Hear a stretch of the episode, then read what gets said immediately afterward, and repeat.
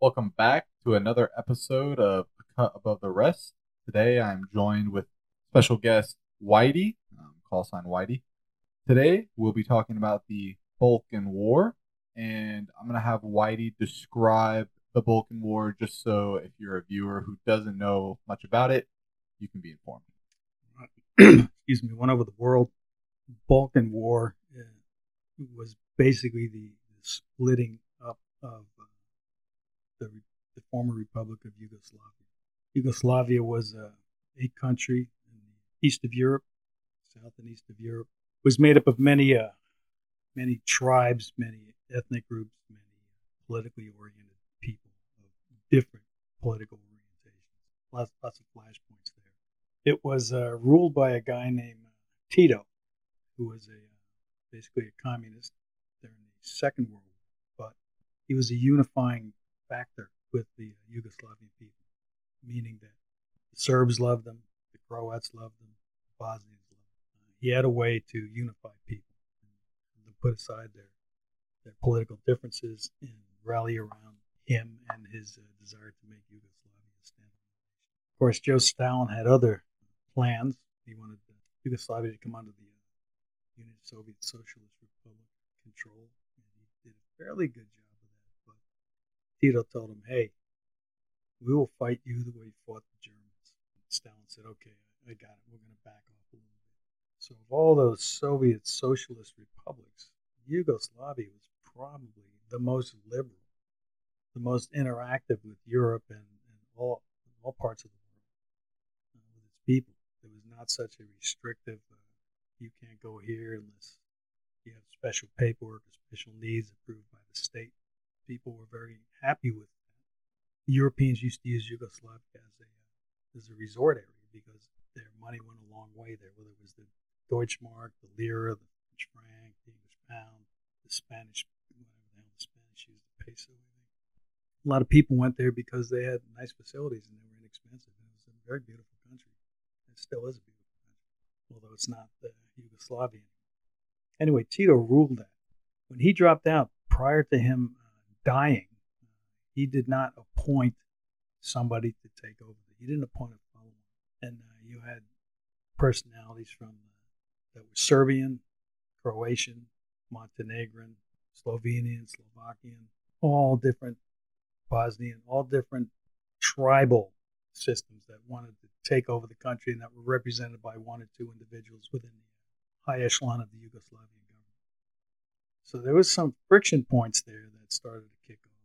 And then uh, 92, I think is when some of the countries, well, they weren't countries yet, but they were, they were provinces or regions that wanted to break away and, and self identify. I believe Slovenia, on, I have that stuff in front of me. Slovenia was the first one to announce its departure from Yugoslavia. And that kind of started a trend where people wanted to break away with their traditional land that was associated with their culture or their tribe. That caused further friction points with other areas uh, of the political field that wanted to dominate those areas for economic and political other reasons. They didn't want the breakup. They wanted to control it because they thought if they break up into two smaller pieces, they get rolled over by who knows who, their neighbor maybe. So that that started the uh, the shooting, and the shooting basically took place between the Serbs, the Croats, and the Bosnians.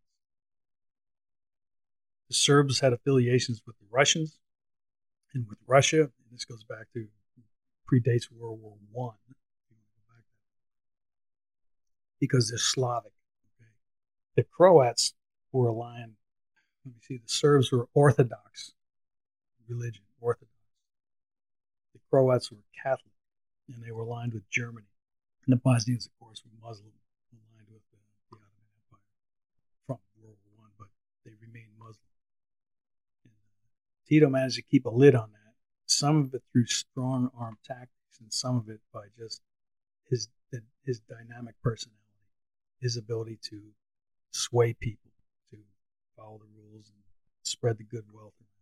But when this uh, this went down, it was pretty pretty vicious. I mean, there was a lot of old tribal hatreds came. There's celebrations they, they follow Republic of Srpska that go back to 1082 or 1022. That whole period there where the Ottomans came in and uh, it's kind of like the Alamo. The Serbs got killed, but they, they died valiantly. They, they, they celebrate that day as a, as a, as a holiday. And what all it does is just irritates the, the. And there's and there's all kinds of stuff like that going on. Different days, different saints are, are venerated, and, uh, and a lot of it's just a poke in the eye to your next door neighbor. Well, this went on for a while, and uh, it, it got really out of control.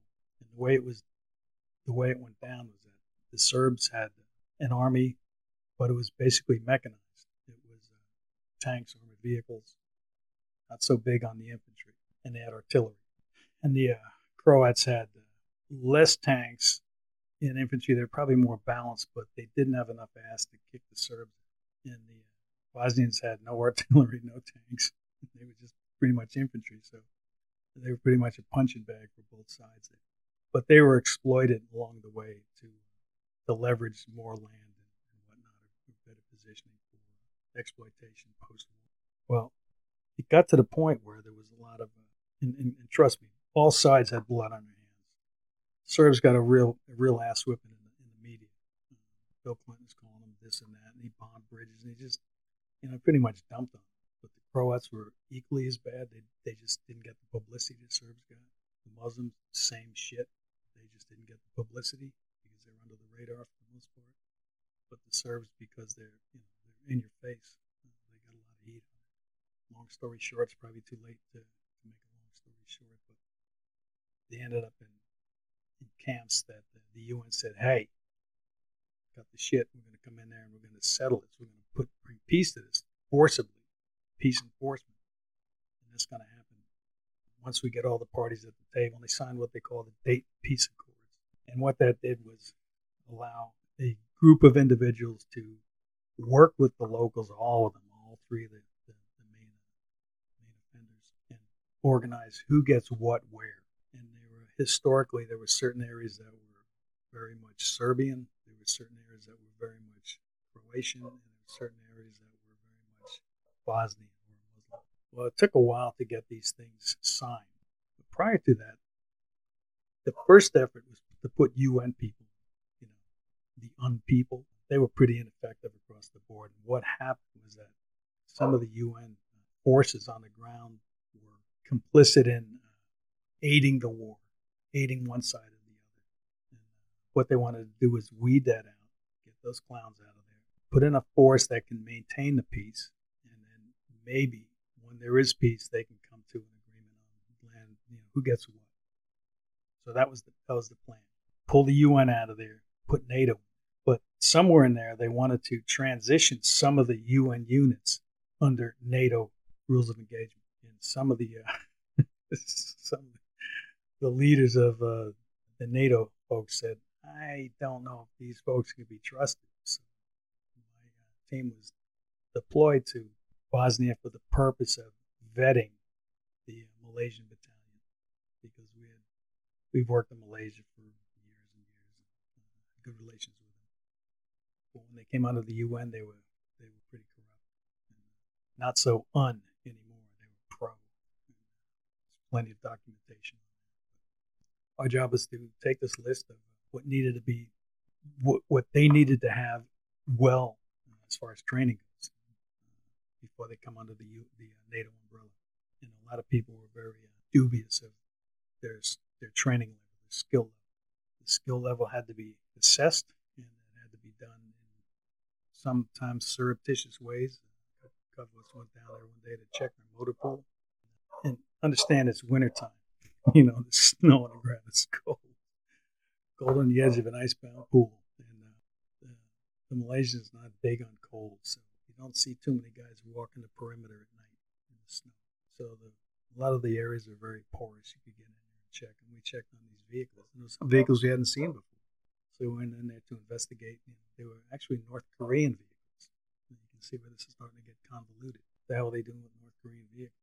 But they had them. So we did some snapshots, some serial number stuff. And uh, we opened the engine compartments, and some of them didn't have engines in them.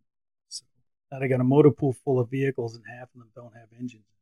So there as a fighting force or a peace enforcing force, they they there there is nothing they can do. They're a paper tiger. So they were keeping this from the, the NATO people. Yeah, we're we're combat ready and blah blah blah. And no, not by a long shot. And then there was other things. Could they communicate in, in a certain fashion with their equipment, and is it compatible with our equipment? And is ammunition supply, all this stuff. So we had a laundry list of shit we had to look at and confirm, and then send up the food chain. Say, what do you want to do with these guys? So that's how we started this mess. And then there's always mission creep somewhere, and then there's always conflict. we worked pretty well with the, the Brits. The Brits were pretty mobile kind of an exchange of information based on what they see, because they were in areas that we weren't, and cross-load information. And eventually, you you index a whole bunch of facts, photographs, maps. You highlight stuff on maps, and then pretty soon you get a, a good overall view of what what did these guys bring to the table, if anything. That's what we were doing. There was also a lot of uh, other missions going on.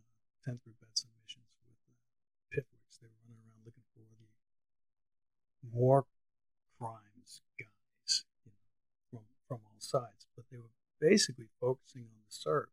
My involvement with the Serbs was when it came to the land exchange. We got the three guys, to, you know, the Serbs, the Muslims, and the Croats together. And of course, who doesn't show up? The Croat doesn't show up because he doesn't want to be part of this stuff. And he's not being in the same room with the Serb. The Bosnians showed up, and of course, they don't have their their master mine layer. Where are the minefields? Because the ground's changed hands half a dozen times. Where are your mines? I mean, civilians are going to be moving moving in here to build homes and whatnot, and they don't want to be stepping on any mines. But the only ones that brought the the mine master mine layout was the uh, the Serbs, and they were always on time. They were always straight, always honest, very direct. We got this, and they were they didn't hide anything. The other two guys were either no shows or they were bullshitting with something. Pretty soon, you know, I gravitated to one of the three sides there because doing business with them was a lot easier. They were very much honest people, in my. Were there assholes there? Of course. There was assholes everywhere. But were they the uh, big bad boogeymen that they were made out to be in the press? Not, not by a long So this later went on to other aspects of the war. You know, we got tasked with having to bring the, uh, the Malaysian number two guy in for some of these post-Dayton Peace Accord conferences. The iron out stuff. Malaysians didn't have they were they were this broken that they didn't have anybody to go up there and, and secure this guy and move him back. He's a Muslim, move him through Croat territory. he wasn't he wasn't welcomed up there very much. So we took on that mission to to pick him up from the airport. It was not in Konjic or Sarajevo. Was up in the Split, Croatia, which is an ancient, ancient town. Part of it is part of it now. And, uh, pick him up, and we get up there they were so embarrassed that uh, prior to leaving, they were told, We're going to go up there and receive him. the guy says, No, you can't have that. That's a political slap in the face. So he brought some guys with him. So he brought his own security team with him. And, uh, they, they, didn't want us to augment it. So you can see there's little, little friction points building up all over the place. But they were just that screwed up. They weren't, uh, manning the stuff. So that opened up a lot of uh, awareness of where they are as far as can they even meet these missions. So the French wanted them out of there. The French didn't want them there. There's three sectors. There was American sector, British sector, French sector. We were in the French sector initially. And, uh, eventually, we shifted, or they, they shifted around because the Brits wanted the Malaysians the Malaysians, where the Brits were, was in a different part of the, the country. But uh, they didn't want to take these guys on unless they met the, the criteria, the half dozen uh, task task list. So that uh, that was a, a bit of a chore to get them up to speed on. But it got to the point where now you see the French don't want them around you're trying to move guys that don't have engines in their vehicles to another part. There's still the threat of the, the Serbs taking this uh, as an insult and just rolling through these guys like a knife through a knife through butter. And then you got the politics of the French and the British. You know, the British want to take it on because they have holdings in Kuala Lumpur, and they they want to make sure they don't jeopardize that over this this crap. So it got fairly. It was like juggling. It got fairly complicated from the simple mission of checklist. These guys assess them and then move out to holy shit. You and then we got into war crimes guys. That fell in our laps inadvertently. Discovered a couple of those guys and started that. Then more people come in because they want to take that over. The, the counterespionage guys. And, and, oh my god, it was it was never a dull moment. I don't know if that is that more confusing or, or less confusing, but it was believe me, it was a full plate all the time. A lot of interesting things happened there, but the bottom line was they were trying to put an end to a civil war involving three sides who had ancient hates towards each other and then trying to dole out terrain to the people who best deserved it so there wouldn't be further conflict, people feeling ripped off, and then you know, coming up with the, uh, the ground truth about who's doing what. I tell you, every one of those leadership groups from each camp had blood on their hands. There was atrocities were done to everybody. And one thing I remember is going into Sarajevo. We landed at night. There was no reception committee. so driving around, trying to get out of the air, airport, and there's a gunfight that breaks out. You don't know who's shooting at who. Who is this? they're shooting at us. I don't know if they're shooting at us. And then, uh, and going downtown, and there's sporadic gunfire. But the next day when we went out, it was in. It's the first time I'd seen an industrialized city hammered into the ground. I'd seen World War II films of Berlin and you know any any major city in Germany that was pounded, but to actually see it and you go in there, buildings still smoking, hotels were still on fire, trams were looked like cheese cutters, uh, cheese graters rather. It was just it hit you that man, this is these cats are serious. They really hate each other. I don't know how this is going to get any better. Same thing we went to Mostar across this river. One side of the one side on the east side of the river, there's not a roof on a building. There's potholes everywhere. There's bullet shrapnel marks everywhere. Once you cross over, there's that AVLB set up to cross over. We get into Western and holy shit, it's taxis are working. People are well dressed. No shrapnel. There's roofs on every building. No glass is broken. Stores are fully stocked. this taxi cabs, people were boozing up in the street. It was, you know, two different worlds. And that went on for four years. These people, these poor bastards, the kids who had to hunker down, no school. You think COVID's bad? Holy crap. But uh, I understand it's better now. What does that mean? I think it's relative. But long story short, I went back there years later and I saw some improvements. Yeah. It donuts. Okay, so if you could go into depth about when you were working with Spetsnaz and try to explain who Spetsnaz is for the viewers who may not know who they are. Okay, I had a, an opportunity to go back to uh, Herzegovina to a different location up in Brčko, up in Ug- Ugljevik. And that's uh, it's up close to the Serbian border. So there's a heavy Serbian influence. You know, the Orthodox churches are there. It's a lot of nationalism there. And to keep the, the peace, so to speak, because there was a lot of, still a lot of dysfunction in that area. Still, those hatreds don't just ebb overnight. A lot of people were displaced, a lot of hurt feelings, a lot of uh, hard to make money, blah, blah, blah. So we were, uh, my team was attached to, we were doing two falls. One of them I could talk about, one of them I can't, but we were doing two, two separate missions. And one of them had to do with uh, bedding down with the uh, Russian airborne uh, battalion. It was a brigade, but it was, it was a light brigade. But uh, it, within that was a Spetsnaz unit, a couple teams. And my job was to link up with these guys and not get stuck with the uh, the airborne infantry guys doing a separate mission, but to kind of analyze what they're doing and observe how they interact and, and just you know, do an observation piece. And I'm sure they were doing the same to us. So uh, we would get missions to go out there, and, and was the gun running because goddamn, there's a lot of guns floating around that country. I mean, I who didn't have an AK or three? And, uh, there was other explosives and uh, recoilless rifle stuff.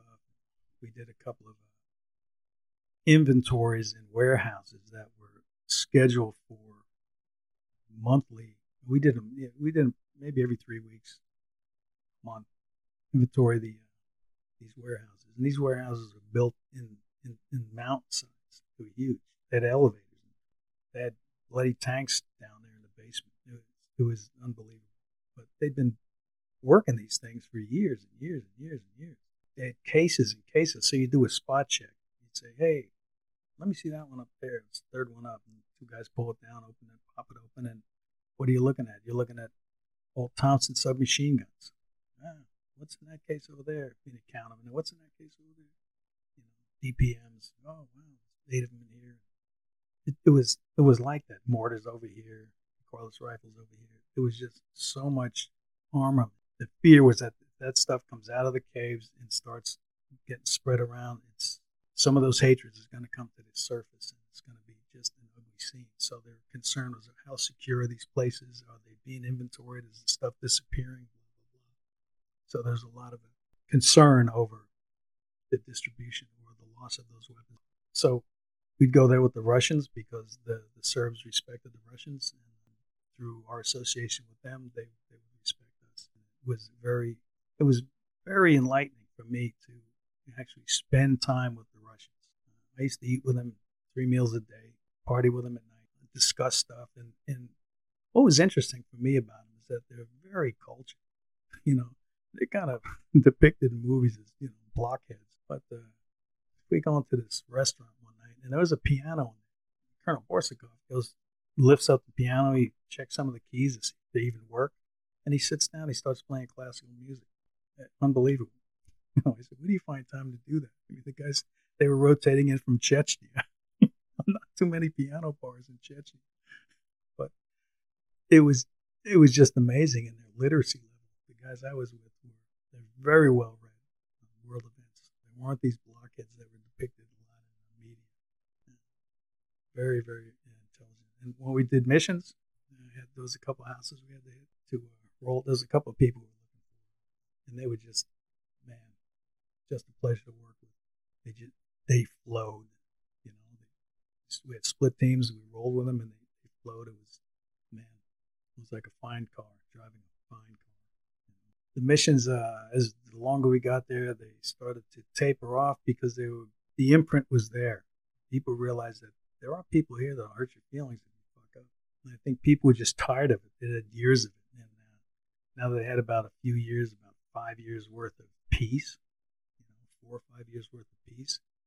Yeah, they were uh, they were happy for that. They really were thankful for. There's still open wounds. They lost loved ones, family members, friends, their businesses, all this other stuff, but that feeds on on hatred. But for the most part, they were ready for the peace. They were happy for it. But I think the presence of the, the Spetsnaz, and Spetsnaz, for you that are not familiar with, is the, the Russian Army Special Forces. they're very well trained. They're rugged. They're, uh, they're good people. I like drink with them anytime. Let me see. There was a couple of incidents there that were, were enlightening. That when these guys talk, it, we'd roll up some guys, and when these guys talked when I talked them, they wouldn't say shit to me. And then the Russian guy'd step in there. And as soon as he started talking, they, they would they would bleed all over the. Okay, yeah, it's, it's over here. Here it is. It's buried under this. It's like, oh, that's I like your technique there. You didn't have to lay a hand on this guy. He's giving you everything but the kitchen sink. very effective. Very good people. I like it. And I, it's depresses the hell out of me when I see the, the last four years of this bullshit about Putin controlling the, the Trump candidacy campaign. Couple other events. Uh, there was uh, a guy I used to see every day. He was an officer, a Russian officer nicest guy in the world. And one day invites us to invites me and my Turk, who's an American. He's an Army guy, American guy, uh, to go see some of these sites in around the area of Ugljevik. Because you know you're in a compound and you're doing hits, or you, you're traveling around the area. It's it's very narrow frame, very narrow. But he said, "Hey, we're gonna go out there and look at these things, the historical sites. You want to come with us? Yeah, because I don't know anything about this place." So we go out there. It turns out this guy was a, an instructor in their academy, in the military academy. not only that, he was a history major. Best I could. He's a professor, history professor, so he knew a lot about these areas in the history, and that really means a lot when you when you start getting back to this information that you kind of get the feel of why the populace feels the way they do about certain days of the year, certain situations. You know, it's uh, enlightening. But in a conversation, he said, uh, "I said, well, who, who, do you who do you call? I mean, you, to, to, report all this stuff, you know, the stuff going on here. Who gets the stuff?" And he says, "Well, Putin gets it." I said, "What would you send reports to the guy and goes in on carrier pigeon?" What he goes, "No. I, I have phone comms with him every day." So I'm like, holy shit. Uh, you're the guy that talks to the man that's running the country every day because yeah, direct direct to him. So that's that was pretty interesting. That's business, you know. He's reporting what's going on there. So I realized that as much as I'm observing them, they're observing us. It makes you want to be a more proficient, better, focused individual when you know you're being observed that way. It was interesting for me to to be in that situation. Someone gives a shit. They put a they put a smiley face on this. There's all kinds of events that took place there that you may or may not find interesting. Some of the big ones were seeing a place in Sarajevo in, in smoking, just trashed, unbelievable. People do that crazy, crazy, crazy. It's kind of like looking at the Minneapolis after the riots. Why would you want to burn your own city to the? So, what was it like working with Spetsnaz post Cold War? Um, and what was their opinions about being Spetsnaz uh, prior to the Cold War ending and post Cold War? Well, my experience with those guys was that there was some of them, you know, mostly the senior officers, the senior guys, the old guys, the guys that were part of the Union of Soviet Socialist Republics who are diehard communists, but they're pragmatists. They realize that okay, we're not the uh, the the 15 so- Soviet Socialist republics anymore. We're Russia, and that fit okay with them because you know, last century they were Russian, and then they had that 70 year break where they were this other conglomerate. But uh, they were diehard communists, and they'd lived their entire life. These guys, these particular officers, as a under the communist rule in a communist lifestyle, and uh, they broke from the the royalty of uh, the czars to the communist organized government, and now they organize the country through that government. So they were pretty much died into that. The younger guys had been exposed to life outside of that, and they'd gotten to travel travel around a little bit. These guys were going. Uh, was, they were on a rotation. I think it was they going from Chechnya. There was in another place. They went to Chechnya, to Moscow, to to Bosnia. And I'm sure that's changed over the years to some other trouble spot, but they had uh, exposure to other other areas that uh, where they connected with the NATO forces, not necessarily in a combative environment, but in a, a kind of a peaceful environment. And they were, and they was just to me good people. And I mean, I know some of these guys for very short time, and it was just it was like there were guys on my team. I, I just felt at home with them, and they're they're funny as hell. They're funny as hell, and a lot of that humor comes from uh, kind of a stringent lifestyle, where uh, they enjoy life when they can enjoy life, you know, because they're exposed. I mean, the Chechen stuff was off the map sheet, and uh, you know, a lot of guys didn't make it out of there. And then there was the Afghanistan. I ran into two guys, oddly enough, who were in Afghanistan and are saying, "Hey, Whitey, you know, don't go to that place. it's, it's loaded with morons." like, okay, uh, I'll put that nugget aside and uh, shit. You know, years later, I'm like, man, that cat was right on the money. He had a bad wound in his leg too. He's kind of limping around with that thing. But his guidance was don't go there. You know, it's pointless. And you don't want to hear that when you're chomping at the bit to get some payback you know, review the events of this week. There it is in a nutshell. Pointless. If you were to rank the Spetsnaz compared to the other groups that you've worked with, like Spec Ops groups, how would you rank them compared to, you know, for example, Navy SEALs, Army Rangers, Delta Force, so on and so forth?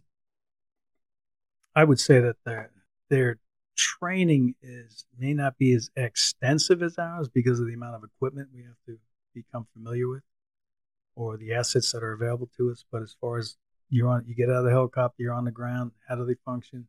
The same, the exact same. They're as enthusiastic as, as any uh, SF guy, uh, any any SEAL, any uh, Force Recon guy, any Ranger, and they're and they're there for their buddies, you know, and that, that's real obvious to me. Real obvious to me it, it's it's a universal, it's a universal state of mind. I think with with the special operations units, uh, they push themselves. They train.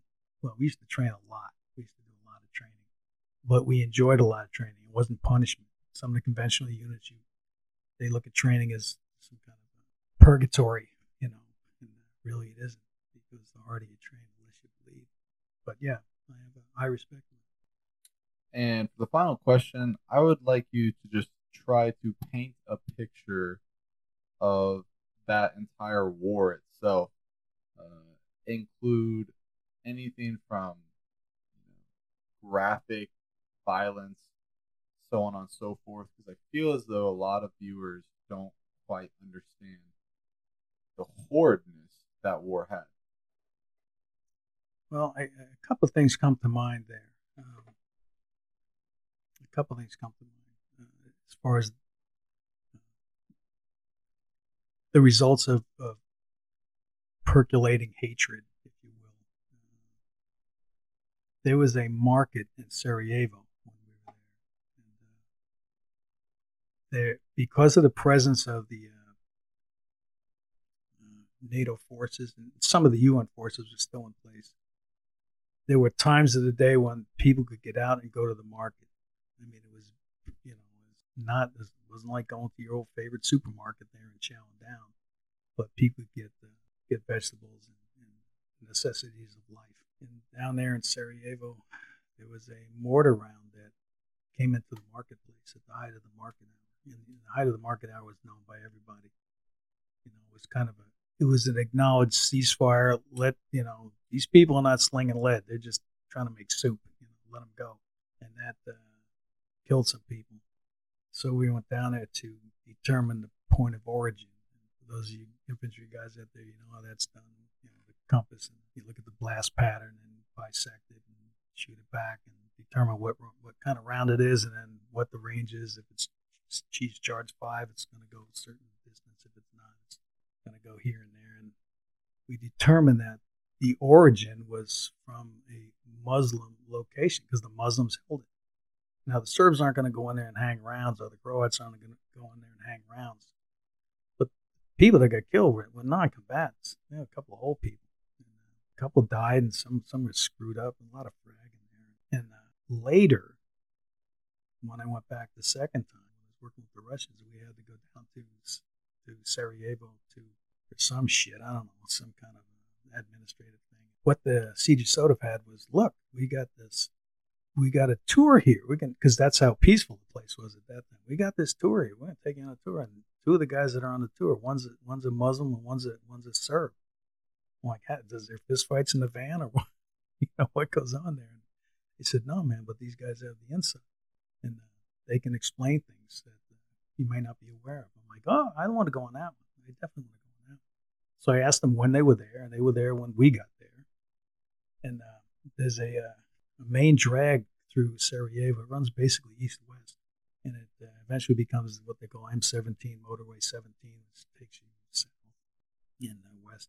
And I guess I didn't go too much farther east than Sarajevo, south and west.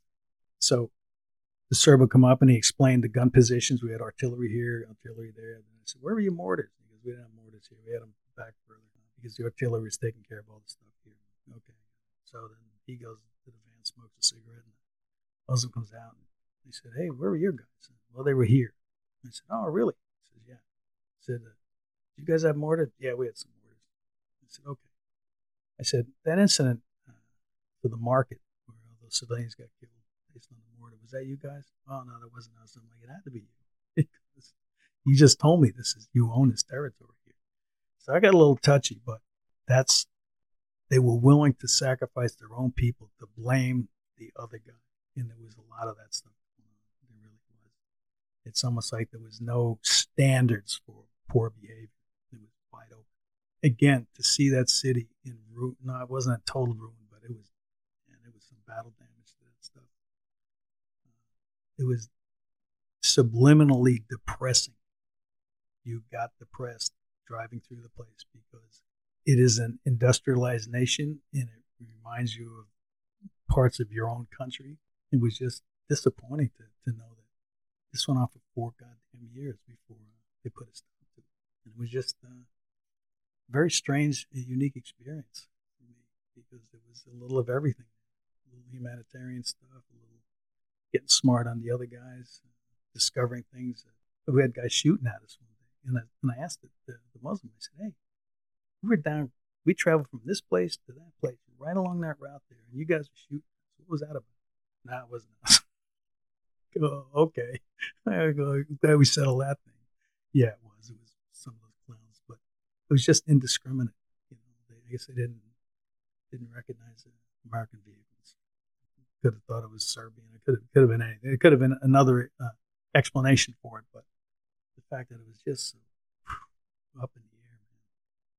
Not the tight battle lines you would expect from a four-year uh, engagement. Fortunately, people are coming to the dinner table tonight. All three groups. Awesome. Well, that shall conclude today's episode. Um, thank you, Whitey, for coming on talking about the Balkan War.